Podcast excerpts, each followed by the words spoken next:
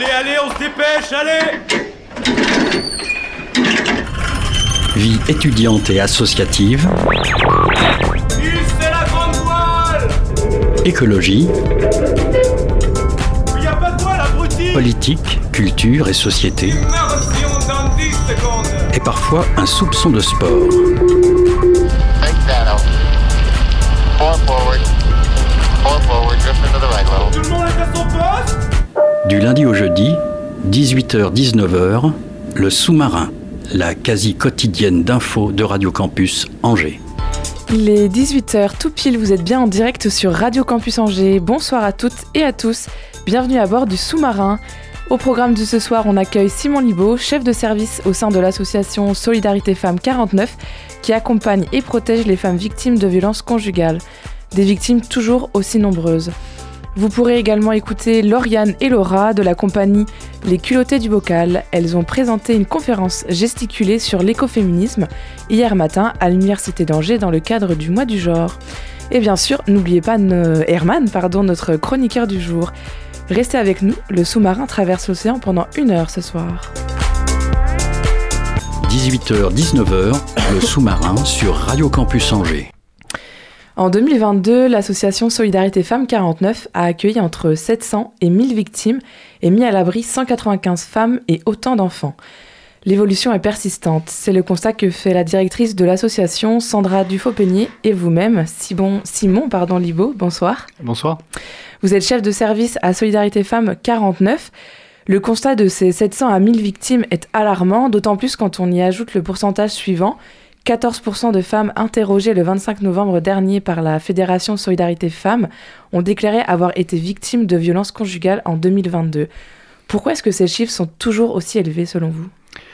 Bah, c'est des chiffres qui démontrent qu'on est tous et toutes concernés par la problématique. Euh, Effectivement, euh, depuis euh, l'enquête en VEF des années 2000, euh, où, qui dit qu'une femme sur dix est victime de violences au sein de son couple, là, on a des chiffres euh, sur le 14%. euh, voilà, je, je pense que les, les récents mouvements féministes ont permis une prise de parole supplémentaire. Donc après, ça reste des chiffres qui sont importants pour, pour en tout cas montrer l'ampleur du phénomène.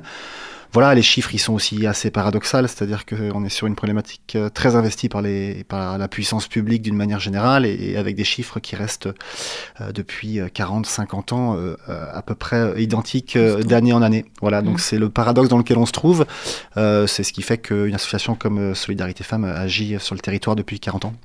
Est-ce que ça veut aussi dire que les femmes arrivent davantage à parler de ces sujets-là Je, aujourd'hui? je pense qu'il y a une prise de parole, ouais. Alors, euh, euh, euh, voilà, quand je dis prise de parole, parce que je pense qu'il y a toujours eu euh, des femmes qui ont été en capacité de pouvoir euh, dire un petit peu ce qu'elles vivaient. Après, bon, si je reviens sur les mouvements féministes des années 70, voilà, où on, est parti du principe que le privé était, politique et que, le privé sortait un petit peu de la zone intime.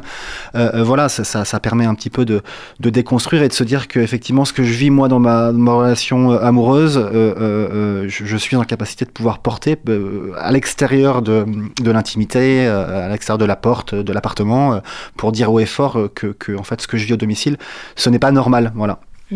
Et aussi, euh, depuis maintenant 5 ans, avec le mouvement MeToo, la libération de la parole qui s'est accentuée dans différents secteurs, hein, et euh, une prise de conscience aussi de l'opinion publique. Mais pourtant, est-ce que vous estimez que les... Alors, vous, vous disiez que la- l'action publique, quand même, prenait à bras le corps, mais est-ce que c'est assez suffisant? Est-ce que leurs actions sont assez suffisantes? Je, je souris à chaque fois que qu'on me pose cette question. Alors c'est jamais assez suffisant. Effectivement, les moyens sont, sont, sont supplémentaires. Voilà, euh, euh, l'association comme Solidarité Femmes a, pratiquement doublé ses effectifs en quelques années. Donc euh, donc effectivement, il y a de plus en plus de dispositifs qui répondent à des besoins euh, des femmes sur le terrain. Euh, euh, voilà. Après après, il y a encore des zones grises. Il y a encore voilà quid de la ruralité. voilà quid d'un secteur public un petit peu dévasté ou prendre la parole pour dev- devant un agent d'une mairie lambda qui est ouverte uniquement les lundi après-midi des semaines paires, vous comprenez assez aisément que ça, ça paraît compliqué. Effectivement, Angers, on jouit quand même de, de, de- d'une, d'une possibilité de venir déjà nous rencontrer du lundi en vendredi assez simplement. Euh, euh, voilà, il y a, y a plein de zones qui sont, qui sont encore ignorées. Donc, euh, il y a encore jamais assez d'hébergement d'urgence, il y a encore jamais assez de moyens. Et puis après, l'idée, c'est de se poser aussi les bonnes questions. C'est-à-dire que, effectivement, nous, on a des missions qui sont assez vastes. Ça va de l'hébergement en passant par des, des dispositifs d'écoute qui se mettent à disposition des femmes si elles le souhaitent. Et puis derrière, euh, voilà, je pense à la prévention, je pense à la sensibilisation qui, qui reste en tout cas primordiale si on veut euh, faire comprendre que euh, la place du stéréotype à l'école, par exemple, peut Mm. avoir une incidence sur sur euh, à la- en, en bout de chaîne euh, un, un homme qui s'autorise euh, si je nomme si je pointe uniquement les, en tout cas l'hétéronorme l'hétérosexualité un homme s'autorise dans une relation de couple à interdire à, à détruire l'identité d'une d'une femme qu'il estime en tout cas sous son joug quoi Vous parlez à l'instant de l'école. Est-ce que ça fait partie de vos missions, je suppose, peut-être d'aller dans les écoles et de faire de cette prévention? Oui, alors on y va de, de, de, de plus en plus. Je pense à, à, à nos collègues du planning familial qui, agissent en tout cas au, cœur, au corps, au cœur des, des cités euh, éducatives depuis très très longtemps. Voilà, nous on y va avec notre spécialité vraiment, euh, c'est-à-dire euh, la violence dans les relations amoureuses. Euh, voilà, c'est une combinaison vraiment pluri-partenariale. voilà, nous on a quelques initiatives un petit peu dans, dans les écoles. On a vocation et on a envie d'y aller de plus en plus. L'idée, c'est que ça doit être combiné avec des actions complémentaires. Je pense à l'éducation, à la sexualité. Je pense. Oui, qui voilà. est peut-être pas assez suffisante à l'école. Moi, j'ai un vague souvenir, mais voilà, c'était, je sais pas, deux ou trois heures euh, dans une semaine euh, à un point précis. euh. Bah, Alors, écoutez le corps éducatif actuellement, il y a, y du progrès, il y a des choses qui, Mm. qui bougent un peu. Après, on, on reste en France d'une manière générale assez timide, c'est-à-dire qu'on va esquisser des choses.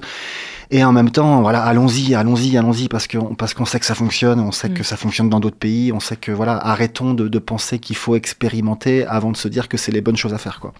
Ce que vous observez aussi à Solidarité Femmes, et euh, ce qu'on a, on a déjà un petit peu évoqué euh, la question, c'est assez terrible parce que on, on connaît tous et toutes des victimes de violences conjugales, et ça, ça montre bien aussi l'ampleur euh, de, de- des violences euh, au sein des couples euh, actuellement. Oui, puis c'est toutes les, toutes les couches socio-économiques. Alors après, euh, effectivement, les, conséquences, hein, que, qu'on soit cadre dans une société euh, euh, à haut profit ou qu'on soit euh, agente de service dans un job où la protection sociale est un peu moyenne, voilà, les conséquences restent les mêmes. C'est-à-dire, on est sur un isolement, on est sur des stratégies de l'agresseur qui sont un peu similaires. Donc nous, on rencontre des femmes de tout milieu socio-économique qui ont, qui ont les mêmes difficultés. Alors après, vous allez me dire, c'est plus simple hein, de gagner 3000 euros par mois et de rebondir chez un bailleur privé pour trouver un logement. Il y a des, il y a des choses qui sont un peu différentes. Mais euh, euh, voilà, on, on est sur des conséquences un peu, un peu, un peu, un peu identiques. Et, et je pense que la peur, je pense que la honte euh, li- euh, liée à la position sociale peut être, voilà, ce, ce sont des, des, des freins qui peuvent empêcher de pouvoir se dire, ok, il y a un autre possible. Voilà. Et d'ailleurs, à propos de ces violences conjugales, la préfecture du Maine-et-Loire a dressé euh, le bilan de la sécurité sur l'année 2022 et il en ressort une hausse euh, des violences intrafamiliales aussi et conjugales, plus 30%, pour- 30% par rapport à, à l'année passée. Euh, je rappelle aussi, je l'ai dit en début d'émission, euh, que vous avez mis à l'abri 195 femmes et autant d'enfants. Euh, vous travaillez également avec le parquet d'Angers, les forces de l'ordre. Comment est-ce que s'articule ce travail avec, avec ces instances? C'est la volonté d'être autour d'une table et de trouver des solutions concrètes euh, euh, au- au- euh, en fonction des besoins qui sont évalués. Alors effectivement, le, le lien avec le parquet est très, est très important euh, euh, parce que parce que dans pas mal de situations, on a le- la- les femmes ont, ont la nécessité de judiciariser leur situation pour être protégées. Voilà. Après, bon, on sait qu'il y a très très peu de femmes qui euh, qui à la fois déposent plainte, mais aussi peuvent avoir la volonté de euh. pouvoir déposer plainte. Voilà, Mm. c'est une démarche qui est très privée, euh, le dépôt de plainte. Donc voilà, le, le parquet a, en tout cas, euh, euh, monsieur, monsieur Bouillard, le procureur de la République, a cette volonté de, de se dire, OK, comment on fait pour avancer et changer les choses. Donc De il y a des dispositifs. ensemble. Exactement. Voilà, à Angers, ça reste, ça reste une ville à taille humaine, donc euh, on a quand même cette volonté, euh, euh, voilà, je, je- trouve, moi, cette facilité pour venir Mm. d'un autre département, cette facilité de pouvoir se mettre autour de la table et de pouvoir réfléchir à des solutions concrètes. Et, et- et- et la première chose à évaluer, c'est quid des femmes que l'on rencontre? Voilà, revenir au centre, quels sont leurs besoins? Voilà, et c'est ce qu'on essaye, nous, en tant qu'association féministe euh, sur le territoire, de pouvoir en tout cas continuer à, à- porter leurs paroles. Et on a l'occasion, effectivement, de travailler avec l'État, avec, euh, avec le tribunal et avec certaines collectivités pour, que, pour, euh, pour mettre en place des dispositifs qui restent, en tout cas, euh, qui répondent à, des besoins concrets. Alors Solidarité Femmes 49 reçoit essentiellement des femmes de 25 à 55 ans, mais vous constatez aussi un, un rajeunissement euh, des victimes et notamment des violences aussi euh, psychologiques qui sont très fortes. D'abord, comment est-ce que vous expliquez ce rajeunissement de- des victimes?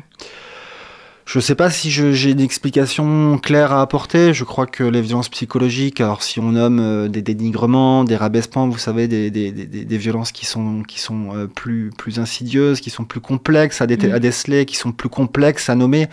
Euh, le, le, fait d'avoir un peu, en tout cas, verbalisé la violence sous toutes ses formes, et voilà, on, on, est passé quand même de, de, de, la femme battue à la femme victime de violence. Donc on mmh. prend en compte l'entièreté des formes de violence dont elle peut être victime. Donc la violence psychologique qui est, que, qui est reconnu légalement depuis 2010 à peu près.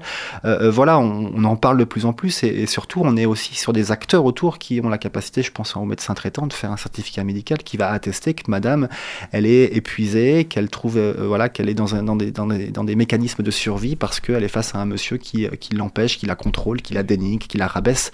Et là, on est l'emprise face... masculine. Alors oui, c'est des, des formes d'emprise. Mmh. Voilà, comment, comment l'agresseur fait pour pénétrer le territoire psychique de madame et, et, finalement penser à sa place. Voilà, c'est un peu le, le, le mécanisme dans l'emprise. Et vous, vous constatez euh, une, une, aggravation de ces types de violences euh, au sein de Solidarité Femmes 49, euh, les femmes qui viennent vous voir? Une aggravation, non, je ne peux pas dire qu'on constate une aggravation.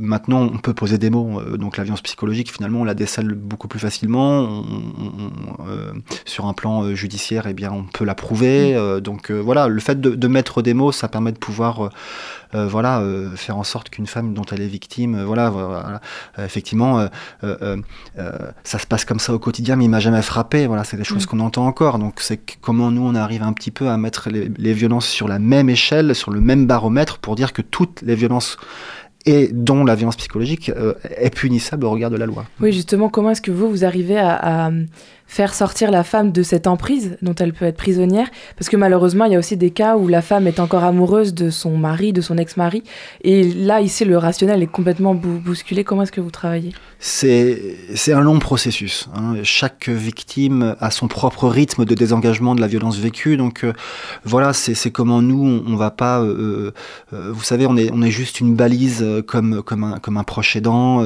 ou comme un, un, tiers autre qu'une association spécialisée comme la nôtre. On va poser des balises et on va euh, accompagner la parole.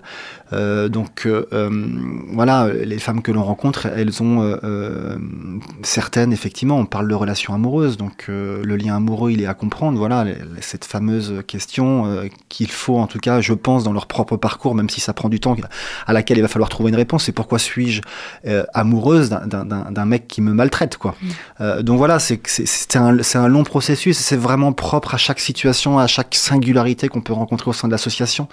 Donc c'est comment nous, on va pouvoir se positionner dans une relation d'écoute de façon à pouvoir la conduire vraiment dans, sur son propre cheminement. Et puis voilà, c'est aussi un bagage euh, familial, social, socioculturel mmh. qu'elle porte avec elle. Il y a tous les angles morts aussi à prendre en compte dans la situation de violence. Quoi. Oui, et parfois aussi dans cette situation, il y a le sentiment de honte, de culpabilité qui peut s'immiscer chez la victime. Et ça peut même être un frein pour lui faire comprendre euh, euh, qu'elle peut être en danger. Énormément. La culpabilité est vraiment un sentiment très complexe, très euh, compliqué, je trouve, moi, à accompagner et à déconstruire. La, culpabilité, elle est issue de, cycles, de mécanismes de violence qui se répètent à l'infini au sein du couple. Effectivement, euh, c'est euh, c'est très... Euh, ça vient en tout cas résonner euh, sur une incapacité à pouvoir, euh, par exemple, briser l'unité familiale, une incapacité à pouvoir euh, quitter le domicile parce que parce qu'on a rencontré 50 personnes avant qui nous ont dit que c'était un connard et en même temps, j'ai pas agi. Voilà, c'est c'est euh, le voisin qui, euh, qui est à mes côtés et puis euh, voilà et en même temps monsieur va l'aider à chaque fois et comment je peux je pourrais dire que finalement c'est un connard parce que en fait c'est un monsieur qui, qui avec le voisinage va aider la petite grand-mère du deuxième pour lui monter une étagère donc voilà c'est un peu tout ça et, et, la première chose vais-je être cru? Voilà, vais-je être cru? C'est une des premières questions. Oui, madame, on vous croit. Oui, oui, oui j'allais y venir aussi. Il y a une chose essentielle à la solidarité femme 49, c'est que vous les écoutez en fait tout simplement. Et des fois voilà on, on, entend souvent enfin on voit souvent plutôt sur les slogans des marches féministes je vous je te crois on vous croit et là c'est une chose essentielle que vous leur apportez. Bien sûr, on n'a pas euh, d'autres prétentions que, que, d'être présent et, voilà et, euh, voilà on a envie hein, de révolutionner chaque histoire, euh, euh, mais on n'a pas de cap de super-héros et, et- et on n'a pas du tout envie de le porter. C'est une trop grosse responsabilité. Euh, donc voilà, c'est, je vous crois, c'est euh, vous n'êtes pas coupable, c'est la loi interdit, c'est voilà des, des petites des petites choses qui, qui- qu'il faut qu'il faut avoir en tête. Et puis je pense à tous les proches aidants parce qu'on ne va pas remplacer un proche familial. Voilà, on ne peut pas avoir ce rôle-là. C'est rester disponible. Voilà, souvent on est beaucoup interrogé par les proches qui nous disent mais on a essayé, on lui a posé cette question-là, on lui a dit pourtant, etc., etc. Et, là elle ne répond pas. Euh, euh, Qu'est-ce qu'on peut faire? Rester disponible parce qu'il y a un moment elle va être prête. Elle va être prête. Elle, c'est ça met en avant les 7 à 8 allers-retours hein, qui sont euh, euh, que- qu'on peut avoir en tête. euh, voilà, si, elle a besoin d'y retourner pour comprendre que qu'il n'a pas changé ou qu'elle ne peut pas avoir un rôle magique pour le changer. voilà, elle, a cette nécessité d'y d'y retourner, rester disponible et c'est ce qu'on essaye de faire avec toutes les femmes en leur disant si vous avez besoin d'expérimenter à nouveau, faites-le. Euh, euh, euh, si, vous souhaitez revenir nous voir, on, sera là pour vous. Quoi. Quand il y a ces blocages et ces incapacités dont on évoquait, on parlait tout à l'heure, comment est-ce que vous, vous arrivez à créer peut-être des fois un déclic qui peut être nécessaire? Parfois, il y a des enfants qui se retrouvent au milieu du couple. Comment on fait pour faire comprendre à la femme un point de bascule? Il y a plein de choses, euh, c'est un peu compliqué euh, là de, donner des éléments de réponse, mais je sais que voilà, par exemple, on s'intéresse beaucoup à la rencontre amoureuse, euh, parce qu'on sait que dans cette rencontre, il s'est joué beaucoup de choses. Ça pose cette question, est-ce que toutes les femmes peuvent être un jour victimes de violences au sein de leur couple? Je ne sais pas si je pourrais apporter une réponse précise, mais en tout cas, on a tous et toutes à un moment de notre vie des failles. Et je crois à un moment que dans ces relations, euh, euh, l'agresseur va venir, le futur agresseur, le partenaire intime va venir chercher cette faille. Et vous savez, dans le discours, euh, sans en faire une généralité, on, en s'intéressant à la rencontre, on arrive à se dire, mais voilà, qu'est-ce que ce monsieur a incarné au moment où vous l'avez rencontré?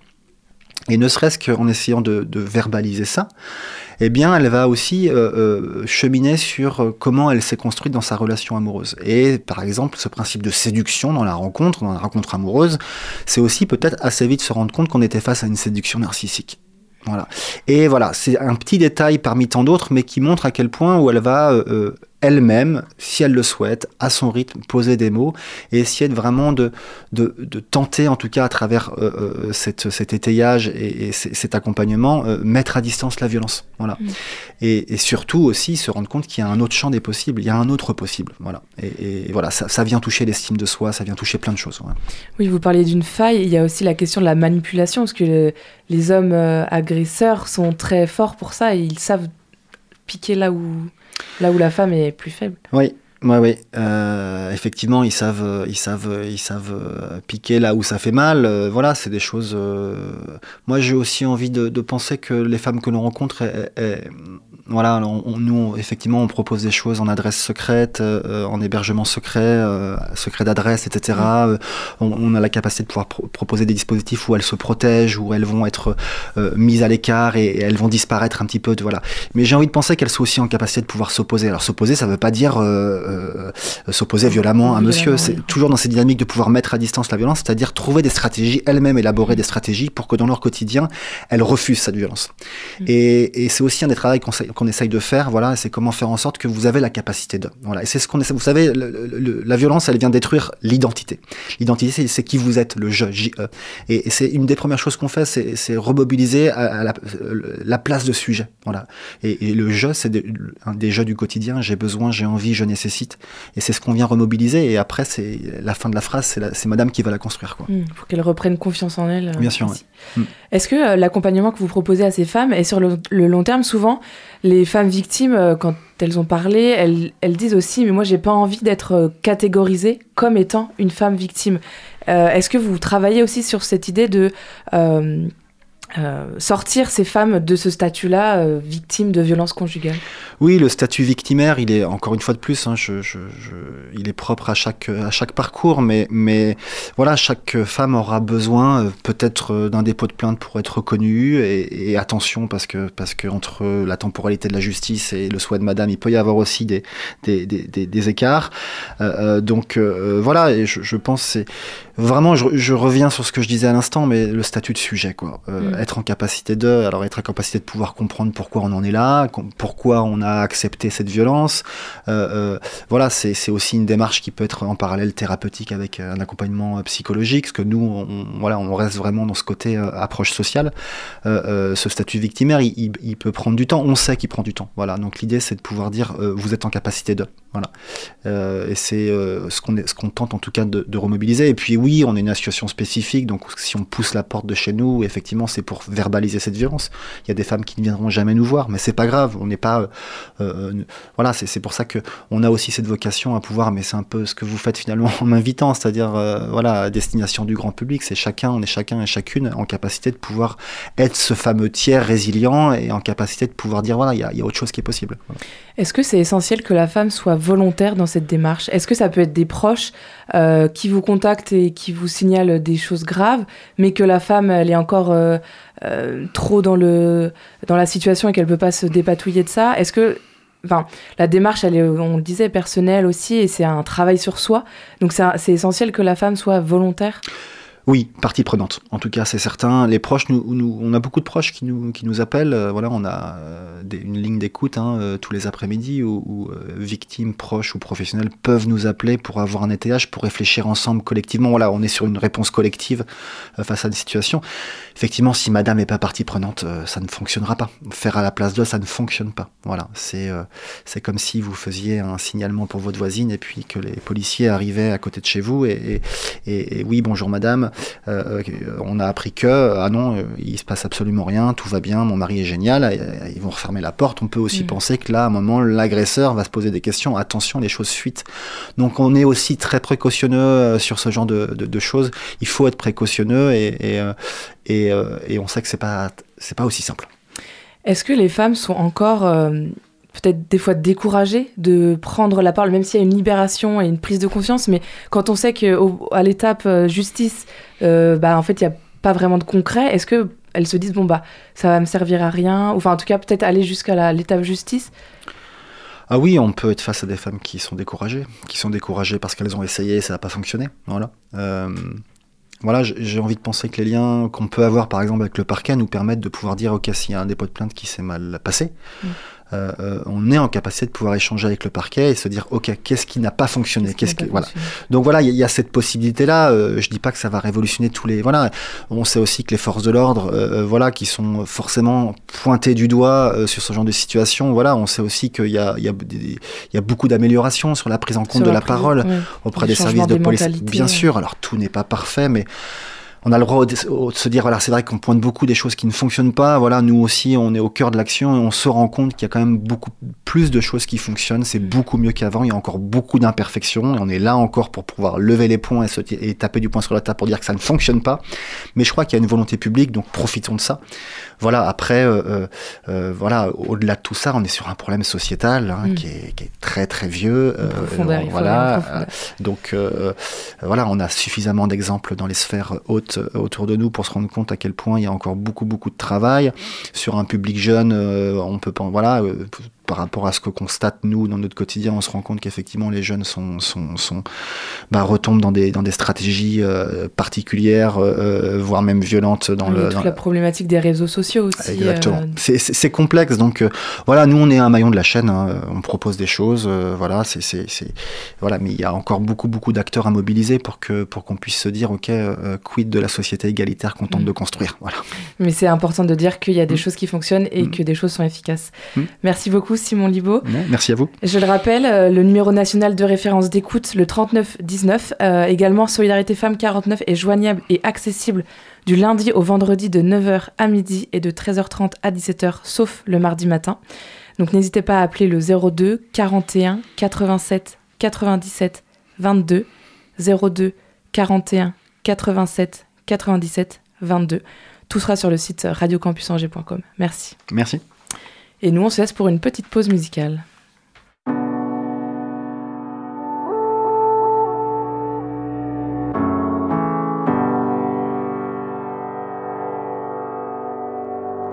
Ma belle-sœur savait pas qu'elle me niquerait la tête en mot France Maxi. 20 ans après, je crois que vous pouvez tous lui dire merci. Moi, le premier, je suis nostalgique, je suis dans le grenier, je me dis shit. J'étais ce garçon timide qui se mettait des limites avant que cette zik les élimine. Adolescent je parle souvent aux fenêtres. Je sais que je vais mourir, je me demande comment je vais renaître. Au lycée, je rencontre Quentin. On aime le rap tous les deux. L'été d'après, je rencontre Paul par l'intermédiaire de mon cousin. Et on sortait tous les soirs en open mic. Faire des rides pas possible. À ce moment-là, je sais ce que c'était que d'avoir un posse. Une équipe, une team, un clan. C'était merdé avec ce qu'on a, mettre en commun, monter des plans. On avait vraiment la dalle, Paname banlieue, on était hal. On faisait le tour du périph', le tour des bars, tour des salles. Ouais, on montait des réseaux, même si on se foutait dans la merde. Tout a gagné, rien à perdre, puisqu'au quartier y a rien à faire. Putain d'époque, des potes sont devenus fans, des fans sont devenus potes. Ils ont toujours gardé la flamme, même dans les salles, vite dans les flops. Le jour, on faisait des études et des petits jobs. Toute la nuit, chez Volo derrière l'antipop. À 3 sur le micro et 3 le paquet de club. Le matin, j'ai pas mis d'or, je rentre chez WAM, maman comprend app. Pourquoi je m'explose pour ce putain de rap? Pourquoi je suis pas sur le banc de la fac? 9h du mat, elle pense à mon avenir, je pense à mon putain de track. Y'a plus que ça, le reste, je m'en tape en tête et je mérite putain de claque, ouais. On est déterré, quelques potes m'appellent et petit à petit, y a du monde qui commence à vouloir se griffer. Premier clip bien pété sur des faces B. L'important c'était le faire. Y a des gens de Paname qui nous appellent pour des concerts. Pas d'oseille, on vient quand même. Pas d'hôtel, on vient quand même. Y a pas de problème, on tue la scène. On a 20 ans, faut qu'on enchaîne. Avec les sous de la première tape, on part. Premier album dans le sud. Première fois qu'on rentre dans un vrai stud. Pendant une semaine, on se tue. Instru sur instru, on dort par terre dans la salle de mix. Finir l'album, c'est l'objectif qu'on se fixe. On rentre chez nous, la galette est prête, mais y a plus de fric. Shit, on savait même pas qu'il fallait faire un mastering. Et ça fait tellement longtemps qu'on me dit ne lâche rien Que je m'accroche, que j'ai des crans Je sais même plus si je me souviens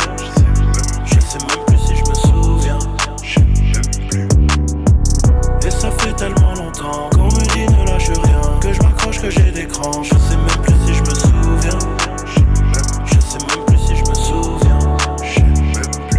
On est passé des tournées des plages aux salles pleines au festival. Pour trois blancs sur qui personne aurait misé, c'était pas trop mal. Pour la première fois de ma vie, l'impression de combler un trou béant. Rendez-vous 6h30, Alfortville ou Port d'Orléans. On les a vus les visages, on les a vus les sourires, entendu les cris de la foule et les silences qui veulent tout dire.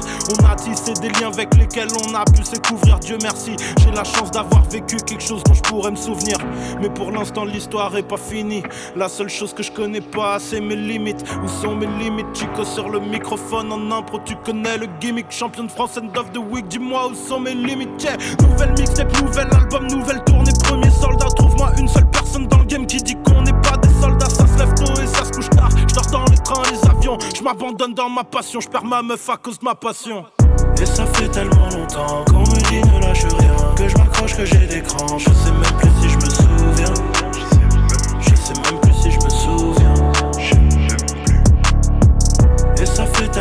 longtemps qu'on me dit ne lâche rien. Que je m'accroche, que j'ai des crans. Je sais même plus si je me souviens.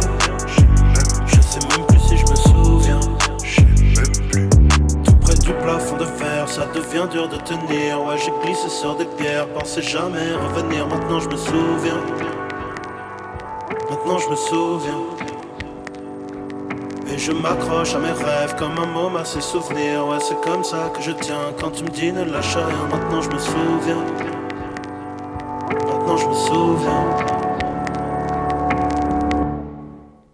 Il est 18h27, vous venez d'écouter Cramp de Chico sur les ondes de Radio Campus Angers.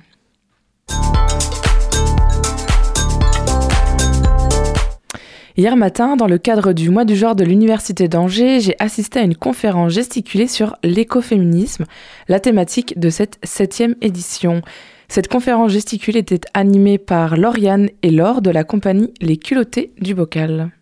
On est ici dans le cadre du mois du genre organisé par l'Université d'Angers où il y a beaucoup d'événements dont votre conférence gestuelle. Euh, vous venez avec la compagnie Les Culottés euh, du Bocal. Est-ce que peut-être vous pouvez euh, un petit peu rapidement nous, la présenter et peut-être vous aussi vous présenter? Alors bonjour, la, culo- la, la, con- ah, la compagnie Les Culottés du Bocal est une compagnie euh, d'éducation populaire qui euh, a été fondée en 2015 et qui, euh, qui propose à différentes sortes de structures, que ce soit des structures d'enseignement ou même d'autres structures, des spectacles et notamment des conférences gesticulées dans laquelle s'inscrit la conférence des racines et des ailes que nous avons présentée aujourd'hui. Mais nous avons aussi euh, une conférence euh, sur le consentement à la culture du viol, sur euh, la relation mère-fille, sur le harcèlement au travail, et également des spectacles de contes qui là sont un autre format un peu plus onirique, si je puis dire. Voilà, et en fait, ce, spectacle est, créé à partir de contes qui ont été écrits par différentes féministes, et notamment Laura, qui fait partie de cette compagnie, et d'autres femmes. Tu l'as dit, vous avez présenté ce matin au 4 à l'Université d'Angers euh, Des racines et des ailes, donc qui traite de l'écoféminisme. Est-ce que vous pouvez nous dire, vous l'avez évidemment dit dans la conférence, euh, mais pour nos auditeurs et nos auditrices, euh, votre rencontre avec l'écoféminisme, le point peut-être de bascule? Bonjour, du coup, moi c'est Laura. Le point de bascule, euh, on va arriver, c'est pas évident parce qu'on on- on arrive directement sur des choses. Alors, juste pour représenter, l'écoféminisme, c'est une pensée euh, qui euh, comprend le patriarcat d'une manière euh, beaucoup plus large qu'on l'entend euh, généralement dans les milieux féministes, euh, où généralement on considère le patriarcat comme étant le système de domination des hommes sur les femmes et éventuellement sur les enfants. Dans la pensée écoféministe, on considère qu'en fait c'est un système qui repose plus largement sur le pouvoir sur, par opposition au pouvoir de. Donc le pouvoir sur euh, la vie, sur les autres êtres euh, vivants, euh, et donc qui est un système en fait qui est le creuset des autres formes de domination et d'appropriation, notamment enfin d'autres groupes sociaux humains qui ont été à la fois féminisés et animalisés pour légitimer leur oppression, euh, puisque euh, c'est aussi donc un système de domination sur ce qu'on a coutume d'appeler la nature. Et donc, euh, dans ce paradigme-là, la nature, c'est ce qui est à notre disposition et dont nous pouvons nous servir pour nos propres besoins ou même notre propre plaisir. Et donc, dans ce système-là, effectivement, il y a certaines catégories, certains groupes socio-humains qui euh, eux-mêmes ont été réduits, rangés dans cette catégorie-là. La nature, historiquement, la première catégorie, ça a été les femmes, mais ça a aussi été euh, le cas euh, notamment des peuples colonisés euh, par la suite. Et donc, l'écoféminisme aborde tout cela ensemble. Je n'ai pas encore parlé de ma rencontre avec l'écoféminisme, mais peut-être pour pas monopoliser le crachoir, est-ce que tu veux, toi, en parler un peu? Pourquoi je me suis pas présentée Moi, c'est Lauriane.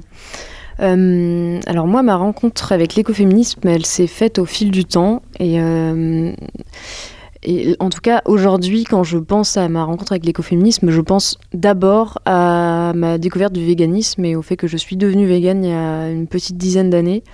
Et, euh, en fait, pour moi, ça a été, d'abord ça, en fait. Ça a été de comprendre que... euh, les femmes sont opprimées et euh, exploitées au même titre que les animaux sont opprimés, exploités, assassinés dans le but d'être consommés ou portés ou que sais-je. Et pour moi, ça a été d'abord ça en fait, de comprendre que euh, c'était une même origine de différentes oppressions et que je refusais de participer à, l'oppression et à la mise à mort des animaux. Et que la bonne nouvelle c'est que je n'en ai pas besoin puisque euh, les êtres humains sont omnivores et n'ont pas besoin euh, de protéines animales pour survivre.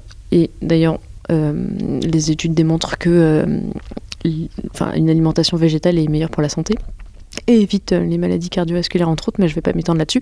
Donc ça a été d'abord ça, euh, et en fait, euh, en regardant un peu plus en arrière, je pense que ça a été aussi, ça a été aussi lié pour moi au moment où j'ai commencé à faire de l'escalade et au moment où j'ai commencé à à passer euh, du temps dans la nature, au contact de la roche notamment, et euh, d'autres euh, d'autres espèces animales, aller à la montagne, à croiser des marmottes. Ça paraît un peu caricatural comme ça, mais je pense que ça a été un, un rapport à la nature qui, moi, m'a servi en réalité d'abord à m'évader de de formes de violence que je vivais quand j'étais enfant. Et, euh, et voilà, je pense qu'il y a une, une connexion qui s'est faite à ce moment-là sans que j'arrive à la nommer, puisque j'ai mis les mots d'écoféminisme en fait très récemment, au moment où je suis devenue végane.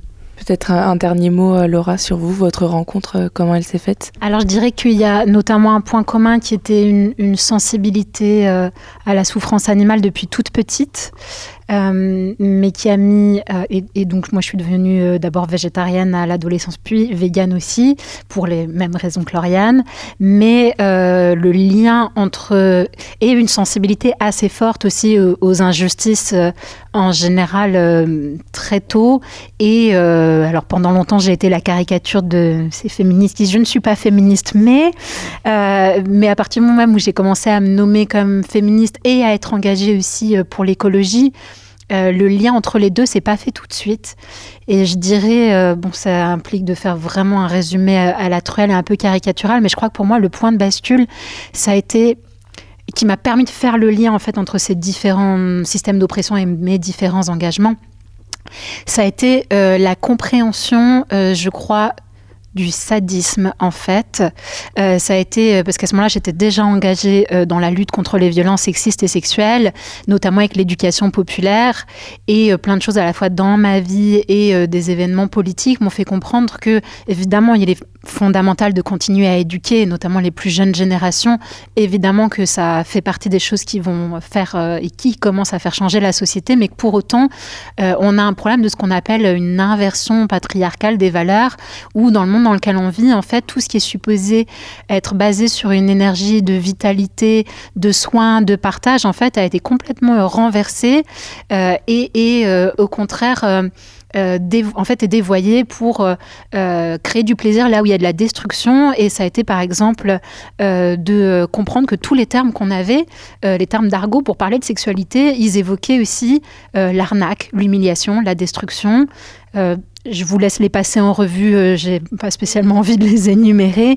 Et ça, de comprendre que du coup, pour que ça ait marqué à ce point notre langage, c'était qu'en patriarcat, il y avait euh, voilà ce lien en fait entre euh, destruction d'autrui et, plaisir. Et bon, c'est un peu long. Enfin, c'est voilà, c'est peut-être pas évident sans avoir vu toute la conférence gesticulée, mais je sais que pour moi, il y a eu vraiment une bascule à ce moment-là dans cette compréhension euh, de, la destruction comme n'étant pas juste quelque chose d'accidentel, les violences, la domination, comprendre que non seulement il y a un intérêt matériel, voire parfois du, plaisir, que ça soit donc dans les violences sexuelles ou dans nos soi-disant loisirs tels que la chasse, la pêche ou la corrida, de faire des passerelles entre tout ça. Je m'arrêterai là euh, pour essayer d'être à peu près brève. Donc, je le rappelle, vous avez présenté ce matin une conférence euh, gestuelle et je pense que c'est, si j'ai bien compris, c'est comme ça que vous fonctionnez avec euh, d'autres, donc vous faites d'autres conférences gestuelles. Est-ce que vous pouvez expliquer un peu comment vous fonctionnez, comment vous travaillez? Parce que c'est donc deux heures de conférence ce matin, c'est assez dense, il y a beaucoup d'infos et puis vous, il y a l'utilisation du vidéoprojecteur, de la, musique à la fin, du chant. Est-ce, comment vous travaillez et comment vous réussissez à construire votre propos tout en donnant des points plus théoriques et plus historiques, en citant aussi beaucoup de, chercheuses, de penseuses euh, alors, le principe de la conférence gesticulée, justement, c'est de, c'est un peu hybride. C'est entre la conférence universitaire euh, euh, et le spectacle théâtral. c'est pour ça qu'on dit gesticuler. et en fait, l'idée à l'origine, c'est d'articuler des savoirs dits froids, ce qui est sympa en soi d'appeler ça comme ça. Donc, en gros, des savoirs universitaires, scientifiques, objectifs et euh, des savoirs chauds qui sont issus de nos expériences personnelles. Et donc l'idée de cette conférence, c'est de raconter nos histoires et notre rencontre avec l'écoféminisme pour pouvoir amener ensuite euh, tout ce qui, en fait, tout ce qu'on a rencontré en faisant des recherches. Euh, sur l'écoféminisme, puisque c'est pas l'idée n'est pas de seulement raconter notre histoire, mais de d'en profiter dans un justement un format dynamique et interactif avec le public pour apporter ce savoir-là et inviter aussi le public à s'interroger sur ce qui, dans son histoire, peut faire écho euh, avec l'écoféminisme. J'imagine que, euh, que dans le public, euh, des femmes et des hommes ont dû se dire Ah, mais ça me fait penser que, effectivement, à ce moment-là, et voilà, c'est ça qui est intéressant, en fait, dans, le, dans, dans ce format-là.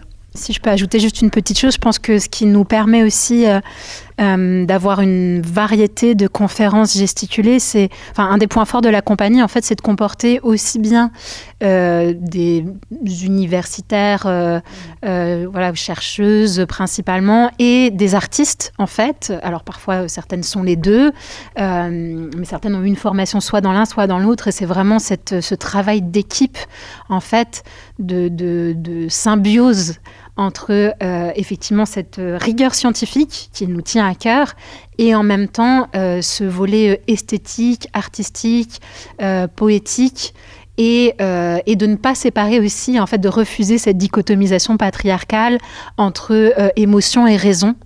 En fait, c'est une des thématiques qu'on aborde dans la conférence gesticulée de ce matin.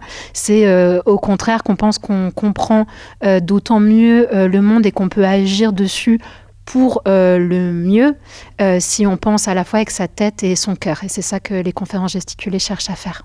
Ce que j'ai remarqué aussi euh, pendant la conférence, c'est que vous parfois vous tournez aussi en dérision le vocabulaire qui peut être employé quand on parle de féminisme ou d'écologie.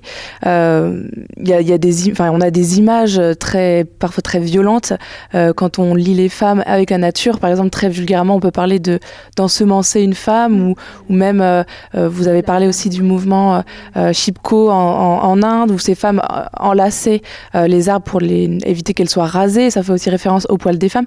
Euh, c'est aussi une manière pour vous peut-être de déstigmatiser euh, les clichés qu'on peut avoir aussi euh, sur l'écoféminisme en tournant en dérision le vocabulaire, mais en apportant cette touche historique et scientifique, cette rigueur? Oui, absolument. Et même au-delà de, du fait de tourner en dérision, en fait, je pense qu'on on, on braque plutôt les projecteurs sur le fait que la langue est symptomatique de la façon dont on pense, en fait. Et que les mots nous permettent de, de penser que sans mots, on ne peut pas penser. Et, euh, et, voilà, et pour ça, euh, j'invite les personnes qui écoutent euh, à aller voir les travaux de, de d'Eliane Viennot, d'Aurore Evin et surtout les spectacles de Tiffany qui abordent, qui abordent cette question avec euh, beaucoup d'humour et grâce à qui j'ai, pu penser euh, euh, ce le langage en fait. Euh, et voilà, en fait, euh, effectivement, c'est euh, pour nous important de montrer que cette, domination, cette, cette violence exacerbée, elle n'est elle, s'inscrit euh, partout en fait. Et que la langue est symptomatique de, euh, ce qu'on fait en fait enfin, de ce qu'on fait je dis on mais voilà. Et voilà. Et donc c'est important de le c'est important de le montrer parce qu'en fait avant de le nommer euh, moi-même je, ne m'étais pas aperçu qu'on disait il pleut alors qu'on disait la pluie. Enfin voilà c'est encore une fois ça c'est Tiffany qui, dit ça dans ses spectacles. Et en fait, à partir du moment où on, nomme les choses, on peut les penser et donc du coup, on peut se battre contre ces formes d'injustice. C'est ça l'enjeu. Tu veux ajouter quelque chose, Laura?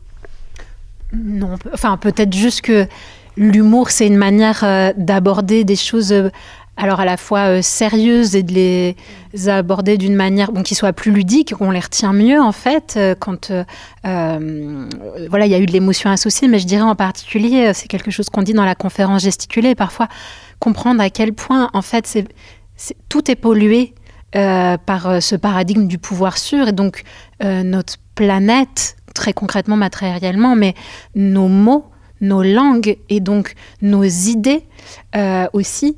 Et du coup, ça peut être très dur, euh, la prise de conscience écoféministe, la prise de conscience féministe seule, la prise de conscience écolo euh, seule. On en parle beaucoup de l'éco-anxiété, etc. Euh, je pense que quand on rajoute à ça l'articulation de l'écologie et du féminisme, ça peut être particulièrement...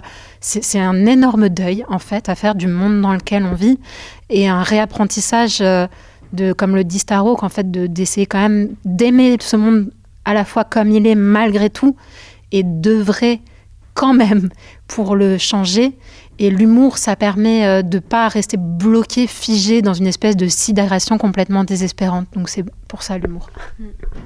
Oui, absolument. Et ça me fait penser aussi que euh, ça permet, enfin cette, cette le fait d'aborder la question du langage, ça permet aussi de battre en brèche l'idée selon laquelle bah il y a des combats plus importants quoi. Ça va, euh, c'est pas parce que euh, on dit euh, euh, qu'on dit pas euh, mairesse que ça va. Enfin, je veux dire, il euh, y a la banquise qui font quoi. En fait, ça nous permet de comprendre que c'est pas juste des combats isolés, que c'est pas juste, il n'y a pas juste quelque part la question du langage, quelque part la question des violences, et qu'en fait tout ça est symptomatique que, que la violence elle s'exprime encore une fois aussi dans le langage. Enfin voilà, tout est lié et ça n'est pas euh, un combat isolé, ça n'est pas euh, dérisoire en fait de, de d'aborder ces questions sur ce front-là. Peut-être une, une, dernière question. Euh, Aujourd'hui en France, euh, la femme qui porte euh, le mouvement écoféministe, ce serait peut-être Sandrine Rousseau. Euh, dans les médias, on est ici à Radio Campus Angers sur le Centre FM, un média radiophonique. Comment est-ce qu'on peut faire entendre cette voix écoféministe? Sandrine Rousseau a été très violemment nommée, en tant que, enfin, ridiculisée en tant que femme, et aussi parce qu'elle se euh, proclame aussi un petit peu ambassadrice de ce mouvement.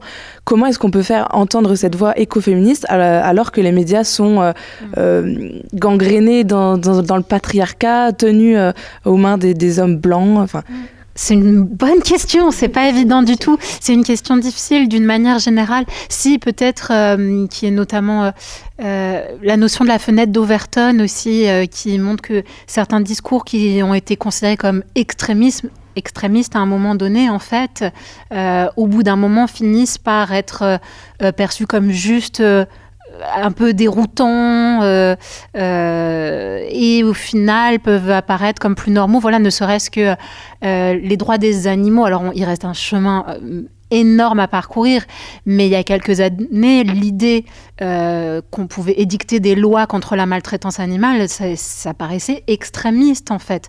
Donc je pense que peut-être faire enfin, c'est pas un processus magique, hein. c'est le fruit de lutte et des personnes qui vont avoir été pionnières et qui vont avoir subi, comme tu l'as très bien dit, comme Sandrine Rousseau, des, violences, euh, des attaques extrêmes. Euh, donc, faut pas, faut pas oublier ça mais à la fois euh, peut-être essayer de garder espoir en se disant que c'est pas la première fois qu'il y a des combats qui, à un moment donné, sont considérés comme extrémistes, sont extrêmement, enfin, sont, voilà, marginalisés, raillés, ridiculisés, et que la persévérance de ces pionniers et pionnières permet, en fait, euh, leur permet de, percer quelque part et de se frayer un chemin. Et peut-être je reviendrai sur ce que j'ai dit aussi, euh, qui est l'humour mais le vrai humour, pas celui qui se moque euh, euh, des opprimés, celui qui tourne en dérision euh, les oppresseurs et leur système, et qui permet en tout cas aux personnes qui, sans être forcément là où on en est nous, je dirais, mais qui ont quand même de l'empathie pour les, autres et voilà les groupes opprimés, incluant les groupes opprimés non humains, d'avoir recours à l'humour. En tout cas, nous on pense que ça peut permettre. L'humour et et l'empathie, c'est ça qui est intéressant dans la conférence gesticulée, c'est qu'on n'est pas juste à expliquer la théorie, on explique euh, aussi comment, et parfois, euh, voilà, sur euh, consentement, culture du viol, enfin, notre propre cheminement, les conneries qu'on a pu penser ou faire aussi, etc. Et donc ça, ça permet de moins braquer les gens, de créer de l'empathie, et donc on espère que ça joue un rôle. Bah, merci beaucoup à, toutes les deux. Euh, je rappelle qu'on est sur le 103 FM euh, Radio Campus Angers et euh, qu'on vient de discuter de votre conférence gestuelle et bien d'autres choses dans le cadre du mois du genre sur l'écoféminisme. votre conférence gestuelle des racines et des ailes par la compagnie Les Culottés du Bocal. Merci beaucoup. C'était les culottés du bocal sur Radio Campus Angers. Je suis avec Herman aujourd'hui. Salut Herman. Salut. Ça va? Ça va et toi? Ça va très bien. Alors, petite nouveauté, tu vas pas nous parler de Nekfeu mais d'Orelsan. mais avant que tu nous en parles, justement, on va écouter la musique. Et c'est quelle musique? C'est Plus rien de méthode d'Orelsan. Plus rien de méthode, et bah c'est parti, on écoute.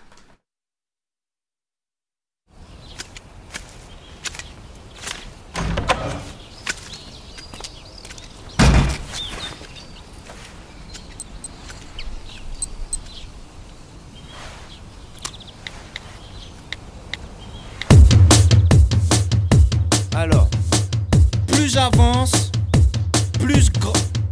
Ah, je me répète. Il y a deux ans, je comprenais pas grand chose. Maintenant c'est pire. Depuis quand pour devenir populaire faut faire des trucs de geek? Ils posteraient des sextapes de leurs parents pour plus de clics. Personne trouve de travail fixe même avec un bac plus 8. Mon livreur de pizza sait réparer des satellites. La mode c'est des cols en V, des pulls, des chemises et des gilets. Les professeurs, les banquiers, les comptables sont devenus stylés. On raconte nos vies à des étrangers pour se sentir exister. Je voir une vieille faire une crise cardiaque. Je l'ai tweeté. Ça me choquerait pas que les insultes dans nos pensées soient bipées. Profilé à ta sonnerie, je connais ta personnalité. Autour de moi, la cocaïne paraît tellement cliché. Ça me choquerait pas si j'apprenais que mes grands-parents sniffaient. Plus rien ne m'étonne.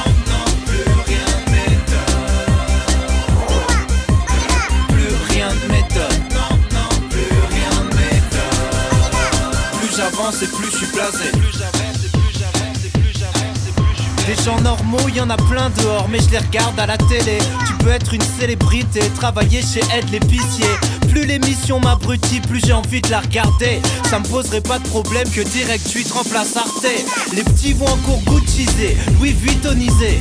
Bientôt y aura des carrés VIP dans les lycées. Nos scouts étaient débridés, maintenant c'est leur sexualité. Ça me choquerait pas si Marc Dorcel rachetait Walt Disney. Les mères se font lifter, les filles se font plastifier. Bientôt les gamines de 8 piges feront du 90B. Ça me choquerait pas de trouver du lubrifiant dans les Kinder. J'ai comme envie de gifler tous ces clones de Justin Bieber. Rien ne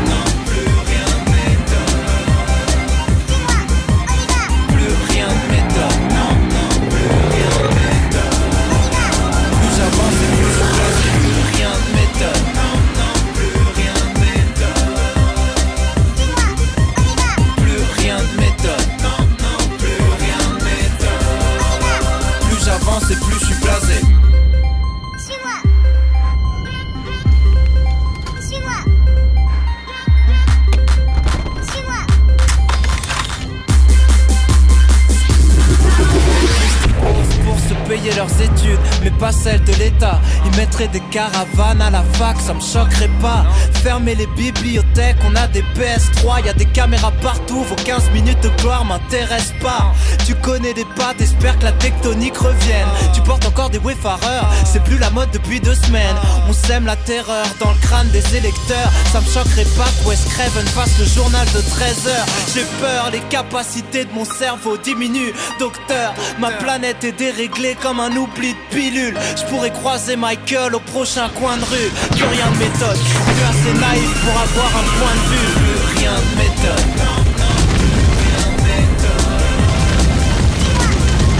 Plus rien de méthode.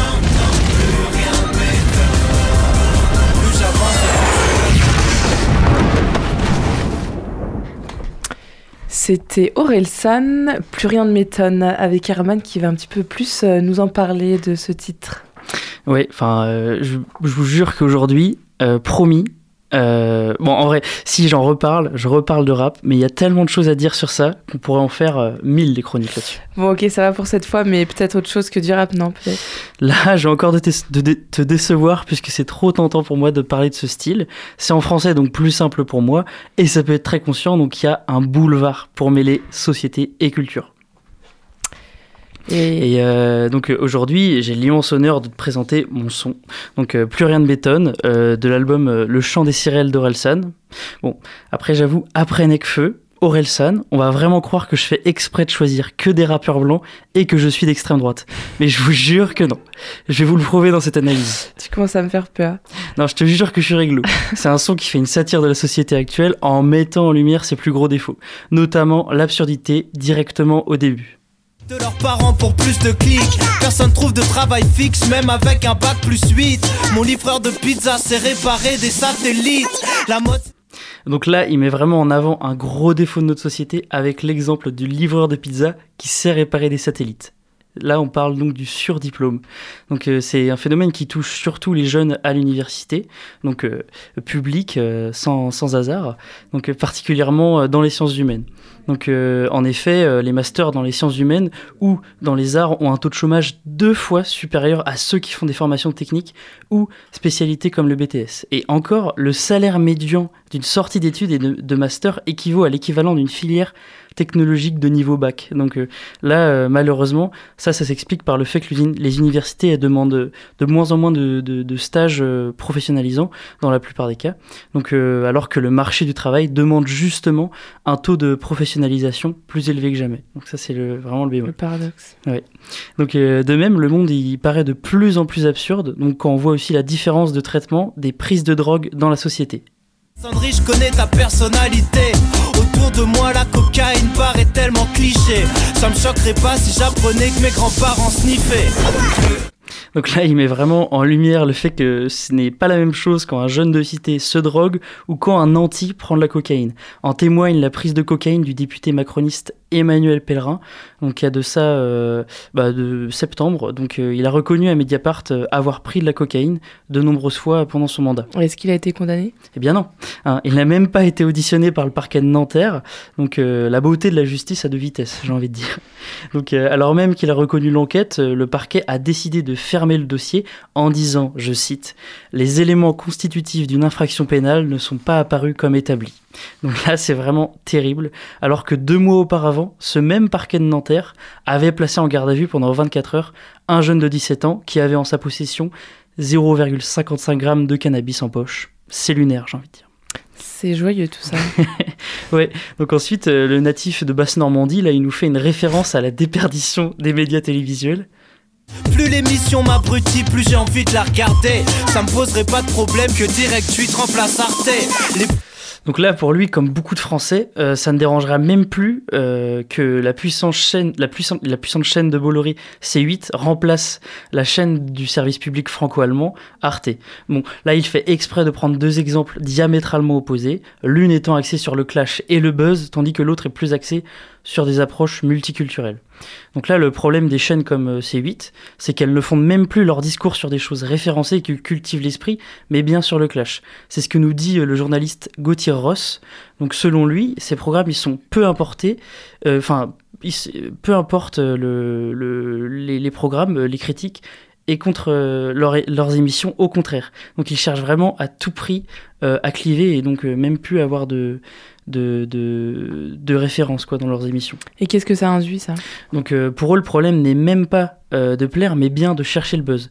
Peu importe si l'émission fait de la désinformation ou invite des personnes très problématiques. En témoigne l'invitation, hier soir, du suprémaciste blanc Aurélien Verracel, partisan du bar dissous La Citadelle à Lille. Donc là, on voit bien que Hanouna et Bolloré, vraiment, ils s'en foutent totalement d'inviter un raciste notoire à heure de grande écoute.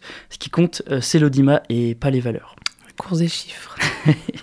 Et donc là, toujours euh, dans cette recherche de l'absurdité profonde, l'hypersexualisation de la société est inhérente évidemment à ce problème. Les filles se font plastifier. Bientôt les gamines de 8 piges feront du 90B. Ça me choquerait pas de trouver du lubrifiant dans les Kinder. Donc là, vraiment, c'est, on est dans une logique capitaliste qui veut continuer euh, l'expansion de son marché, quitte à oublier totalement euh, toute valeur morale. Donc euh, là, quand il nous parle euh, de, de, de ces petites filles qui feront bientôt du 90B, évidemment, il extrapole, mais euh, ces, ces entreprises, pour mieux vendre leurs produits, euh, comme des entreprises comme Disney, par exemple, encouragent les petites filles à être des princesses, vues comme des femmes bah, adultes. Donc. Et donc, en plus, certaines entreprises commercialisent des produits de beauté ou des jeux vidéo qui leur permettent de se voir infirmière, coiffeuse ou secrétaire. Ça s'arrête là? Eh bien, figure-toi que non, ça va encore plus loin. Donc les médias, eux aussi, ont leur rôle à jouer. Ils vont tout faire pour euh, jouer euh, sur l'ambiguïté, euh, bah, par exemple, de, petites filles habillées en femmes ou de femmes habillées en petites filles. Donc tout ça, là, ça va être orchestré pour pousser évidemment à la consommation et de fait débrider les consciences dès le plus jeune âge, de manière cognitive, émotionnelle ou encore physique. Donc là, tout ça, ça façonne donc la création du parfait petit consommateur, en plus d'imprégner de patriarcat l'enfance de ces jeunes filles. Donc euh, avec tout ça, Orelsan finit par être pragmatique et ne plus avoir euh, d'avoir de point de vue finalement. Les capacités de mon cerveau diminuent. Docteur, ma planète est déréglée comme un oubli de pilule. Je pourrais croiser Michael au prochain coin de rue. Plus rien de méthode, plus assez naïf pour avoir un point de vue. Donc là, Orelsan, euh, dans ce son, il finit par, euh, par être pragmatique, comme j'ai déjà dit. Donc là, vraiment, c'est super intéressant parce que ça permet de conclure ma chronique. Donc pour lui, euh, la société nous fait croire qu'on a un point de vue à nous, personnel, mais tout ça est finalement encadré par les médias et la politique. Donc pour certains, dont Orelsan, ça ne sert plus à rien d'avoir un avis, car il est toujours biaisé par un système euh, que, qui l'oppresse et empêche donc l'émancipation euh, pleine de sa conscience. Ah, bonjour l'ambiance. ouais, donc euh, je suis désolé d'avoir mis cette ambiance, mais euh, c'est important. Mais euh, je vous quitte donc sur cette note euh, très positive, en espérant qu'on s'étonne toujours, euh, bah, nous, euh, du système qui nous entoure et de ses dérives, même de toujours rester sur nos gardes. Allez, salut. Salut. Et nous, on reste sur nos gardes à Radio Campus Angers, bien sûr. Merci.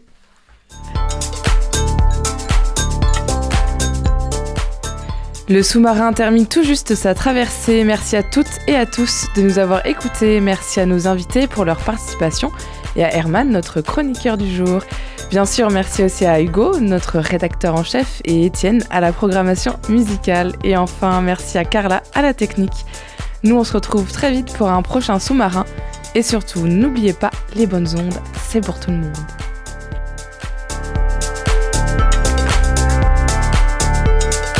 Retrouvez le sous-marin en podcast sur toutes les plateformes et sur le www.radiocampusangers.com.